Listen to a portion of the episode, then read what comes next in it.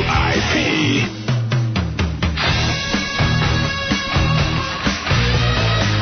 Yo, what's going on? I'm Spike Eskin here with you until 2 o'clock. Xfinity voice line is 888-729-9494, pound 9494 new AT&T cell. I'll tell you what, that was a, a thrill coming on after Jody Mack. This is the first time I've ever been on after Jody Mack. Now, you know, uh, or may may or may not know, since uh, Howard is my dad, I grew up listening to this radio station, and my dad used to be on after Jody Mack. And, like, when your dad's on WIP, everybody else is your favorite, you know, because he's your dad and you're sick of him. So, you know, the Jody Mack do me a favor stuff is what I listened to all the time when I was growing up, and uh, it was pretty cool to be on after uh, Jody Mack. Of course, he called me Prince and, and told me I was wrong about something, but it is what it is, man. Um, let me tell you something. Uh, today was a big surprise for me you know, when I started at this, I started here in January, and it was right, you know, right when basketball season started, and there was all this Sixers to talk about, and you know, August, you don't think there's going to be basketball to talk about. It's August in Philadelphia. It's a Wednesday. Eagles training camp, you know, breaks tomorrow. Phillies should be coming down the home stretch in a pennant race. And for the last two weeks or so, Doug Collins, the head coach, and I, I guess kind of de facto decision maker for the Sixers, because we've all kind of decided that he is making the, the final decision and not Rod Thorn is in London doing color commentary for the Olympics. So the last thing you expect on a Wednesday afternoon in August in Philadelphia Philadelphia, if you if you had asked me, was attending a Sixers press conference introducing Andrew Bynum in front of a thousand people. Um, of course, Jason Richardson was there, too. Everything was so ridiculous there today that I think Jason Richardson was actually okay and entertained that he was basically being ignored during this entire thing. But it was an amazing scene, an amazing, unbelievable scene. If you had asked me in June or May or ever if this would ever be possible for that thing to happen, knowing what you know about the Sixers, knowing what you know about trades that they make and the way the offseason is in the NBA, this is like the deadest of dead times. To have a thousand people there cheering and going crazy was nuts. And let me add to this that pretty much every writer, every you know Sixers writer in Philadelphia in there uh, was resigned to the fact that the Sixers were done making moves. So we all thought, even though Andre Iguodala might get traded at some point, uh, you know, I think most people were resigned to the fact that he would be here when the um, when the the season started. And there was a lot of talk today whether the Andrew Bynum press conference should have been the way it was. Um, mostly from writers you know, those who had a report on it. There were some that said fans shouldn't be invited, and that maybe if fans were invited, they should be kept further away so they didn't get in the way. And I have to tell you, as somebody who was there, I was sitting right there in the middle of it. That was the absolute right way that it had to happen for the Philadelphia 76ers, for this franchise, for that player, for these fans. That was the way it had to happen. This was proof today that Philadelphia is hungry for the Sixers to be good.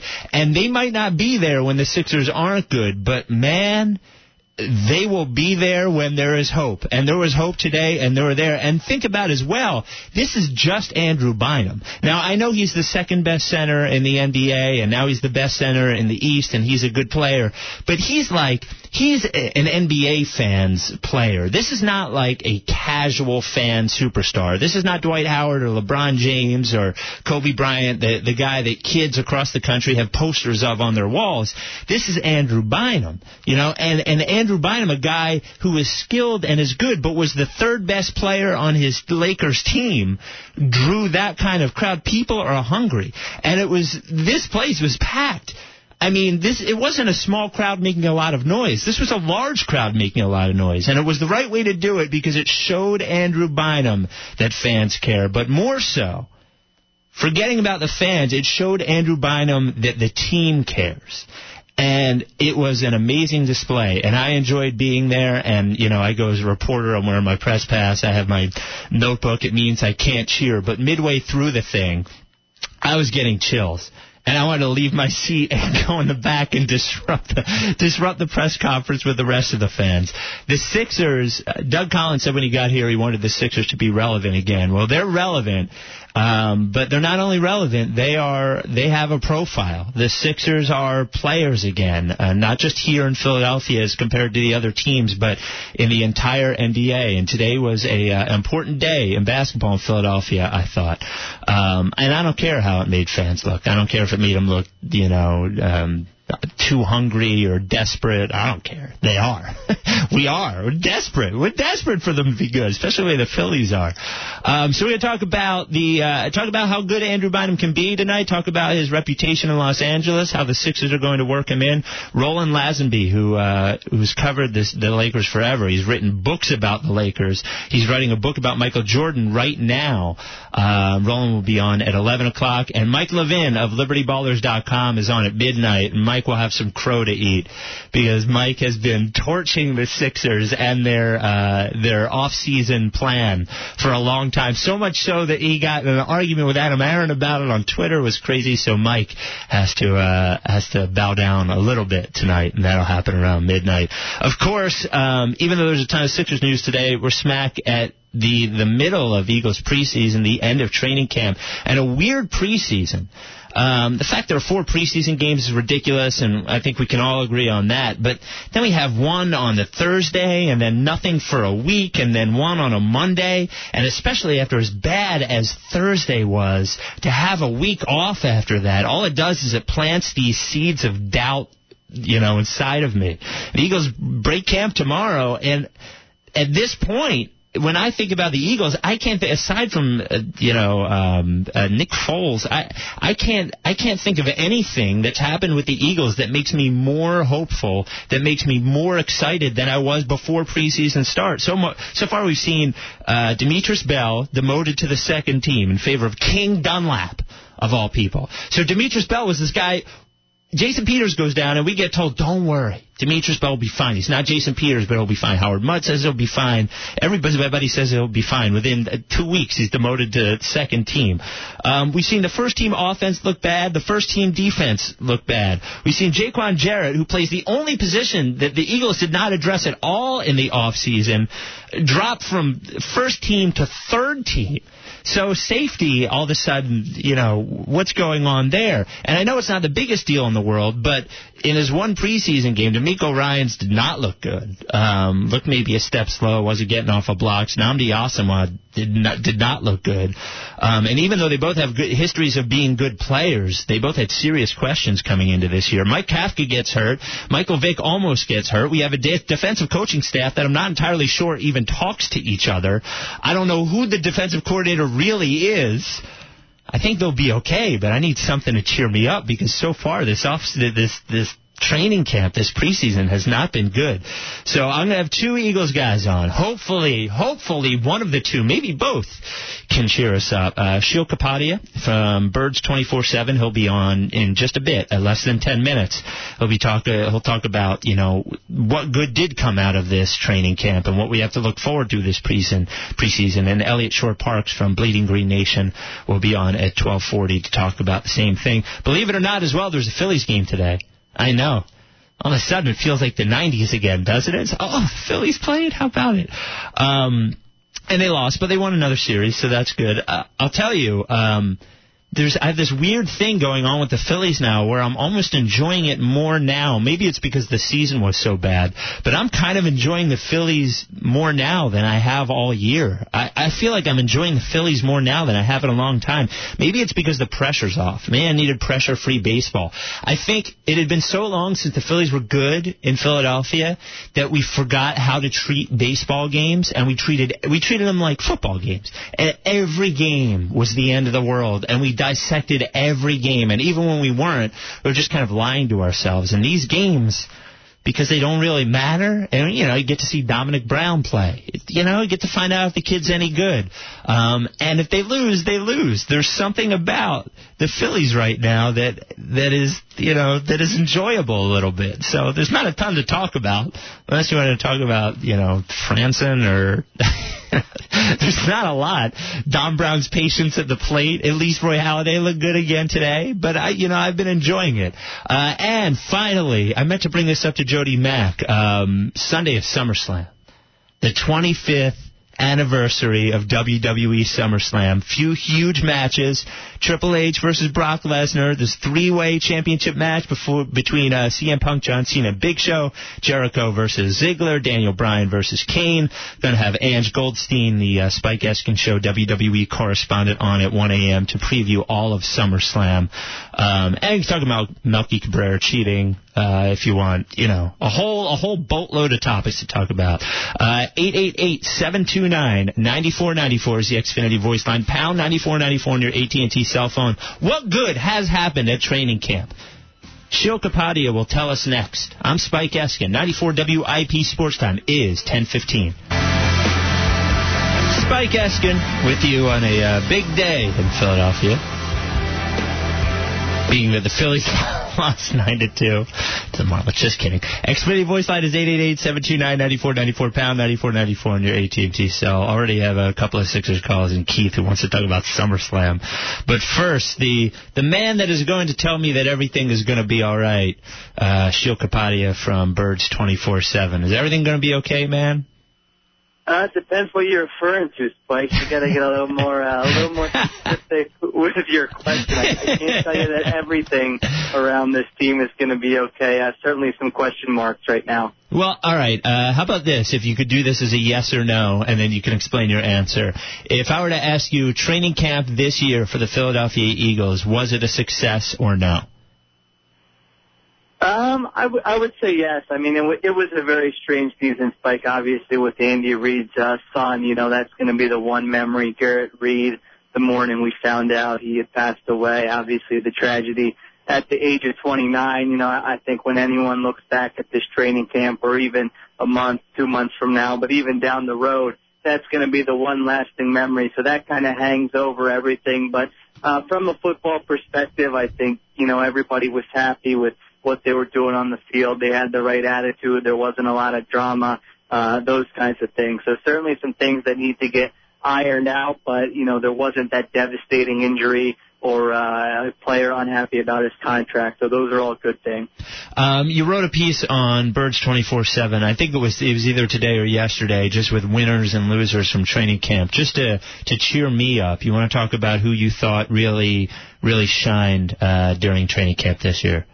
Yeah, I think the guy on the offensive side of the ball, and I think we talked about him a few weeks ago when training camp was just getting started, and that's Damaris Johnson, who was an undrafted free agent out of Tulsa, set the NCAA record for all-purpose yards there. Uh, had to sit out his senior year, but he's come in and he's going to be your number one punt returner. But maybe more importantly, he's really made some good plays in the passing game. Anyone who watched that first game against the Steelers, he put a crazy move on the cornerback. Actually, the cornerback fell down, was on the ground, and he ran free for a 70-yard touchdown. So uh, Damaris Johnson has really opened some eyes, and uh, I think he's going to be an exciting player for Eagles fans to watch this season. Uh, anybody else that you'd give a, a plus to? Yeah, I think on the defensive side of the ball, uh, we're always talking about the linebackers and what the Eagles can do to upgrade there. And I think the guy they got in the second round, Mychal Kendricks, out of Cal uh, in the first preseason game. You know, he had his ups and downs, but at that point for a rookie, you're really just looking for them to flash some talent of what they could potentially be down the road, and I think he did that. He's got great speed really at the combine. He showed that off uh, with the Pac-12 Player of the Year, Defensive Player of the Year last year, and he really uh, seems to be kind of an intense guy, uh, no nonsense guy, and he looks to be focused on this football team, and he could be a three-down player for you and really provide an upgraded linebacker, which we all know was sorely needed from a year ago. So, uh, so far so good for Mychal Kendricks. Now you mentioned linebackers, and maybe it's just because I'm I'm concentrating on him and I want him to be good so badly. But in his action in the first game, DeMeco Ryans just didn't. There was like a, it just he didn't stick out, you know, and he looked maybe a step slow. Should I be concerned about Ryans? You know, he's a guy right now who, if you're looking for him to be that explosive athlete uh, type of player right now, I don't think you're going to get that at this point in his career. But you're right. He was kind of, uh, would get to a play maybe right as it was ending. Um, but the good thing is I think he really knows what he's doing. He's a veteran who's trying to just get comfortable here in the Eagle system and make sure he's healthy from a year ago. And I think he's going to be okay. I think he's going to be good for this football team certainly an upgrade from last year. If you're expecting him to be a Pro Bowl caliber player or someone who comes in and is getting, you know, 12, 13 tackles a game like Patrick Willis of the 49ers or something like that, I think you're going to be disappointed, but uh, I think he's going to be an upgrade, uh, certainly from what they've had in previous seasons. Talking to Sheil Kapadia from uh, Birds 24-7. By the way, did you guys get the vanity URL yet, or am I just saying phillymag.com slash Eagles? Is that the... Yeah, you know, I still have to double check on that. I think the guy in Tennessee or wherever he was who at some point uh, started owning Birds247.com, we're still trying to get in touch with him. But yeah, PhillyMag.com slash Eagles. That's the best way to uh, to get to us for now. All right. Um, similar to Ryan's, uh, Asomugha, and maybe it was just a little more disconcerting to me because it looked like it looked last year. Uh, Nnamdi Asomugha looked like he was getting to plays right at the end of them in that in that game against the Steelers too. Yeah, yeah, he did not play well in that first game, and I know everyone points to last year and says Juan Castillo didn't use him correctly, and that's certainly true to a point, but there was one uh, one play in that Steelers game where Asomugha was up, press coverage, man coverage on the wide receiver, and the guy kind of ran a slant right by him and picked up 14 or 15 yards. So yeah, Asomugha did not look good. You know, he's a veteran, so you kind of want to go with what he's done in the past, but certainly from what we saw last year, he needs to have a better season for the Eagles and specifically when quarterbacks throw at him. You know, I think in Oakland, he was used to guys kind of going the other way quite a bit. And when quarterbacks threw at him last season, that's really when we saw problems. You know, he might be in the vicinity, but we all remember the Victor Cruz plays against the Giants, and Asomugha was just just not able to make plays on the ball and break up some of those passes and gave up some really big plays. So, you know, we got to see what what he's got left and uh, how he's best used at this point in his career. All right, so Jason Peters goes down, and uh, we all feel good about Demetrius Bell, and then I was it, it hit me like a uh, it, like a like a boot to the face when I saw that King Dunlap had moved to first team. Is is Demetrius Bell? The, the options I can think of are he's not trying hard enough, he's not good enough, or he just doesn't know the system well enough. Um, which one of those three, or is it something else that's just not working with him? Yeah, you're right. Those good feelings about Demetrius Bell didn't last too long, did they? I think no. it was, uh, you know, a couple weeks into training camp. Uh, Until know, he played. Yeah.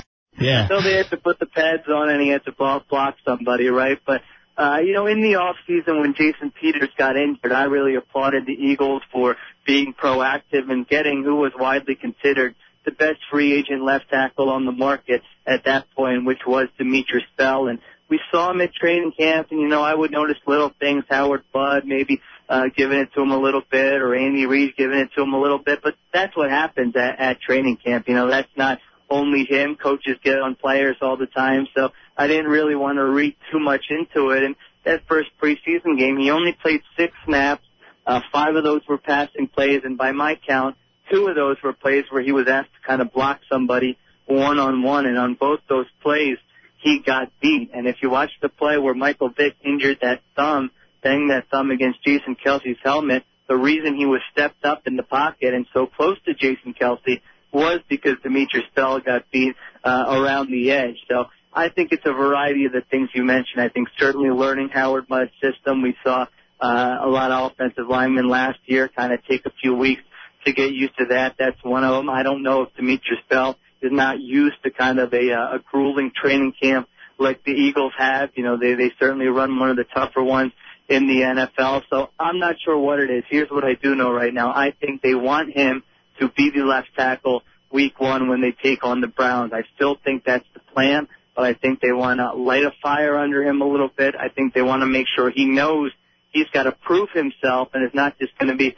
handed that spot because really that's a position where one blown block or you take a play off where you don't you don't get your guy blocked Michael Vick's getting hit and Michael Vick's getting injured. And talking to Howard Mudd the first week of training camp, he basically emphasized that is the goal above and beyond is to keep that quarterback safe. That's our job, and uh, he's going to make sure he's got the best five guys out there on the field to do that. And he's the right kind of athlete, right? Because Evan Mathis and Jason Kelce were always really clear that with Howard Mudd's system, you have to, you know, there's a certain amount of athleticism that you have to have to play in that system. And Bell has that? Absolutely. That's his strength. You know, he's not one of those, uh, Jon Runyan type guys who's gonna, you know, kind of be that bully and uh, pick on the defensive lineman a little bit. He's more that athletic defensive lineman, and Jason Peters really was a combination of uh, those different things. But yeah, Bell fits the mold of what a what a Howard Mudd left tackle should be. He's able to get out there uh, in the running game, also on screen passes, those kinds of things. So yeah, technically he should have all the tools. And I asked Mudd in, in the beginning of camp, you know, do you anticipate having to keep in a Brent Celek or a LeSean McCoy into block and help out Demetrius Bell? And he flat out said, no, we're not going to change this offense uh, just because we don't have Jason Peters. But now, three weeks later, certainly a lot of question marks about that. Um, all right, final question. So I look at these defensive coaches, and I, I think we all had this this thought going into it, but it for some reason I'm feeling it more now. Maybe it's because the Phillies suck and I'm bored. But um, does Todd Bowles and Jim Washburn are they listening to Juan Castillo, or is this a situation where we just don't have a typical defensive coordinator who is calling shots?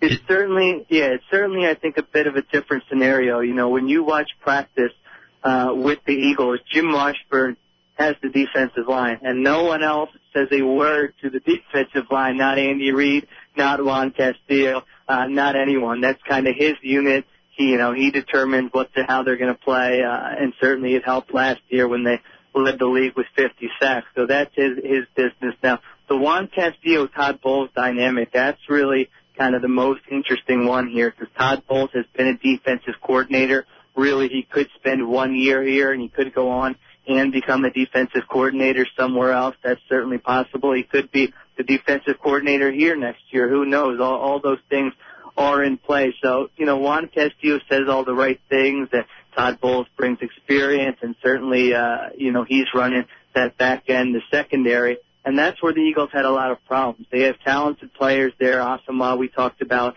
Uh, Dominique Rodgers-Cromartie has been to a Pro Bowl. Safety is a bit of a question mark, but certainly, you know, they've got some talent there where they should be better in the back end than they were last season. So we're going to have to see how those two coaches kind of communicate throughout the season. And uh, in that first preseason game, you saw the confusion between Asomugha and Jaiquawn Jarrett in the end zone, and I think it reminded everybody of last season, and that's what everyone was concerned this week. So that's kind of what Bowles was brought in here for, and now uh, he's got to make sure it all works as the season begins. Speaking of Jaiquawn Jarrett, I just I, there's confusion, but I just I feel like he maybe he he can't play. You know, maybe he can't play at this level.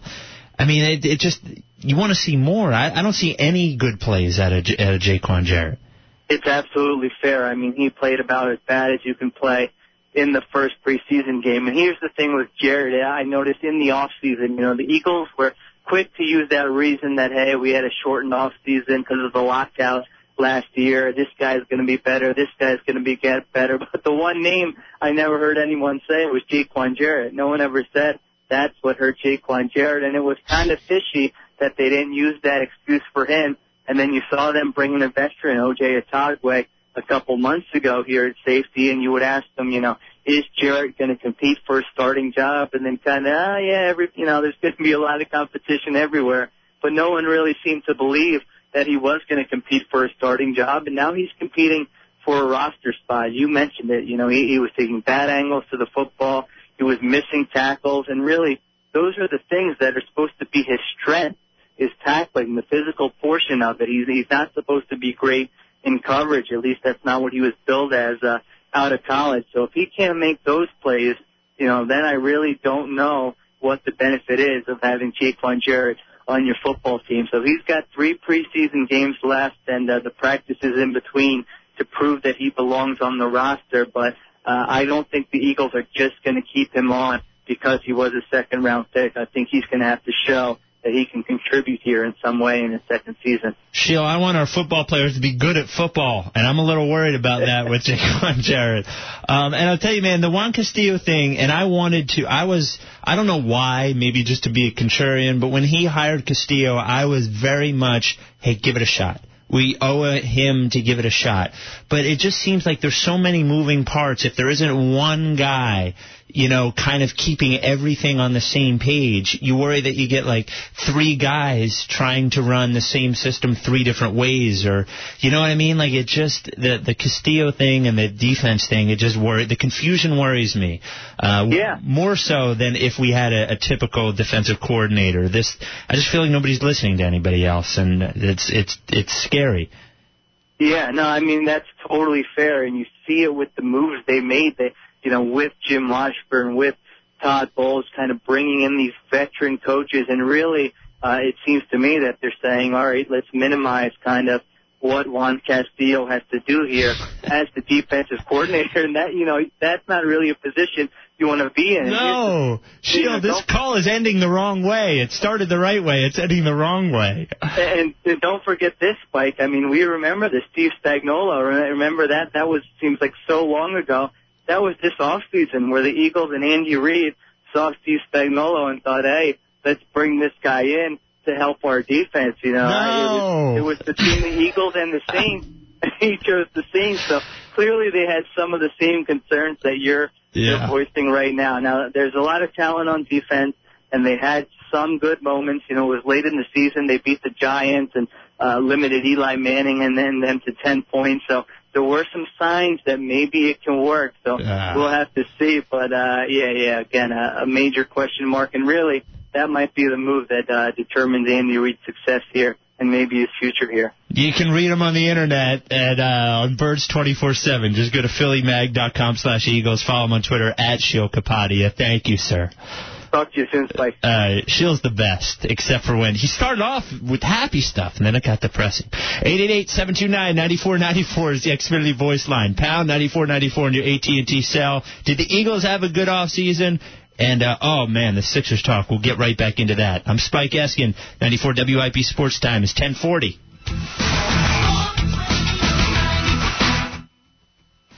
Sports Radio 94 WIP.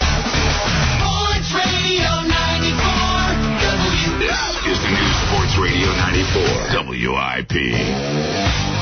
Coming up at 11 o'clock, a man who will tell us whether Andrew Bynum can handle being the man, the dude, the number one guy on the team, Roland Lazenby. He'll be on. He knows Lakers better than anybody. He'll be on at 11. I'm Spike Eskin. Uh, Keith, you've been holding on for a while, buddy. What's going on? You're on 94 WIP. Hi, Spike. Nice to talk to you. Enjoy your show very much. I enjoy soaking up your knowledge of Philly sports sort of like a sponge. Makes me a much better conversationalist with the fellas around here.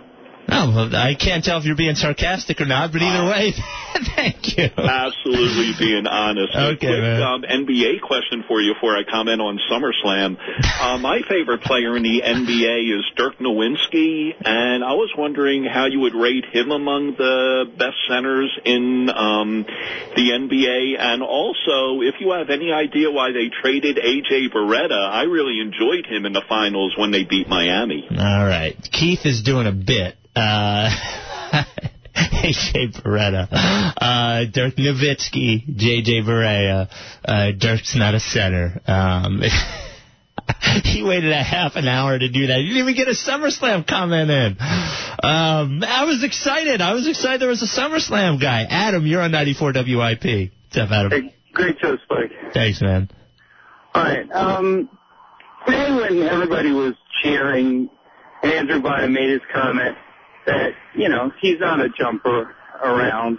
Uh, he, he stayed in LA for seven years and he wants, you know, to get the contract over with quickly and, you know, he's leaning towards staying here and I believe he is, you know, here to stay. Yeah, Um, I, I think his comment, everybody was like, well, what else is he going to say? Well, the other thing he could have said was like, I don't want to talk about that now. We'll deal with it, you know. Yeah, that, and that was the other, and that would have been a totally acceptable answer. Answer. He looked like those thousand people, absolutely. Yeah, um, and he his face to me said, "Hey, I can't believe this is th- this is the greatest thing I've ever seen. Why would I want to go anywhere else?" So that that that's what I read when I when I looked at his face when he said that. No, and I think the Sixers knew, knew when they made this move, uh, just like they know he's going to Germany for his knees. I mean, that's going to help him.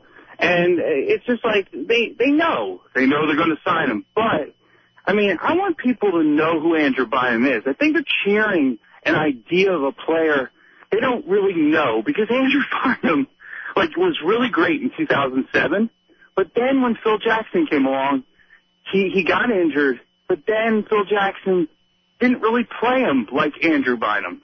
He just played him like kind of like the Dwight Howard. Yeah. Like here, you you go get some offensive rebounds and make sure you play defense. But, Pau Gasol is going to do all the interior work, and uh, Kobe's going to do all the exterior work.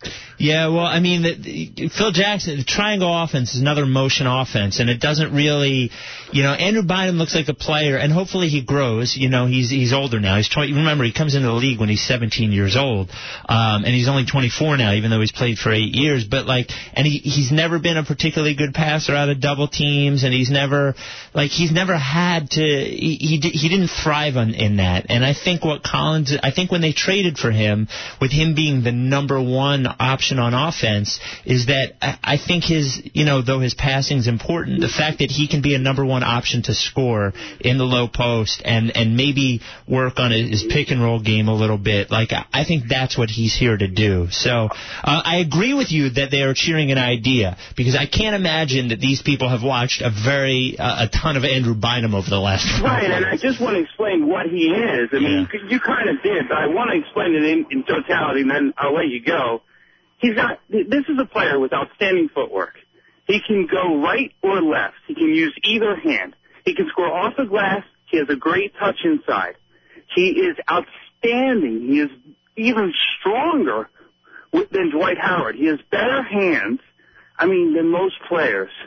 Now, he doesn't have the wingspan of Dwight Howard, so that's why Dwight Howard's a better fit in Los Angeles because he doesn't need the ball, Right. you know. And uh, At least now he is. Uh, who knows in two, three years in Los Angeles, you know.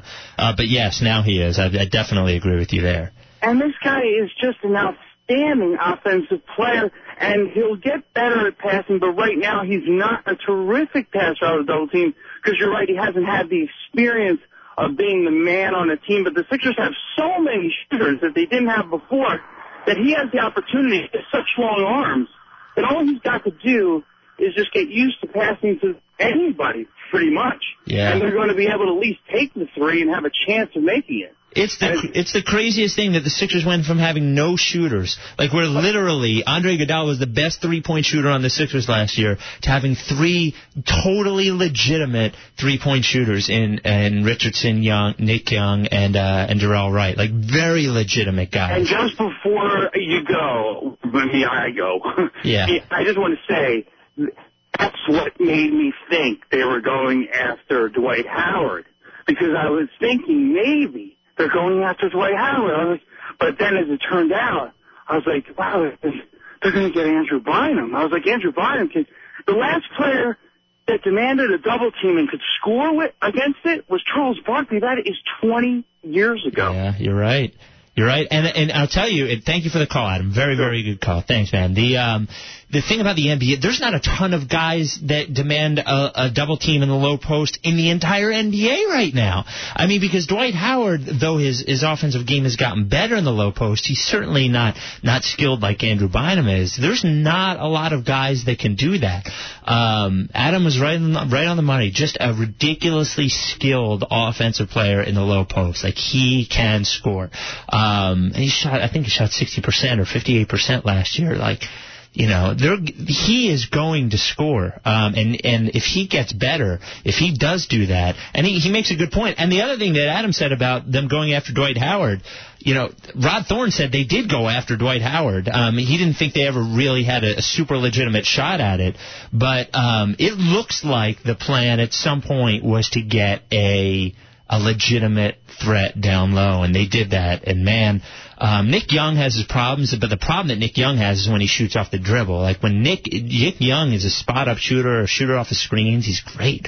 Uh, Dorell Wright is a great three point shooter, so is Jason Richardson. So this team could be good. I, I don't know if they'll be as good right away as everybody hopes, but I think they could be pretty good.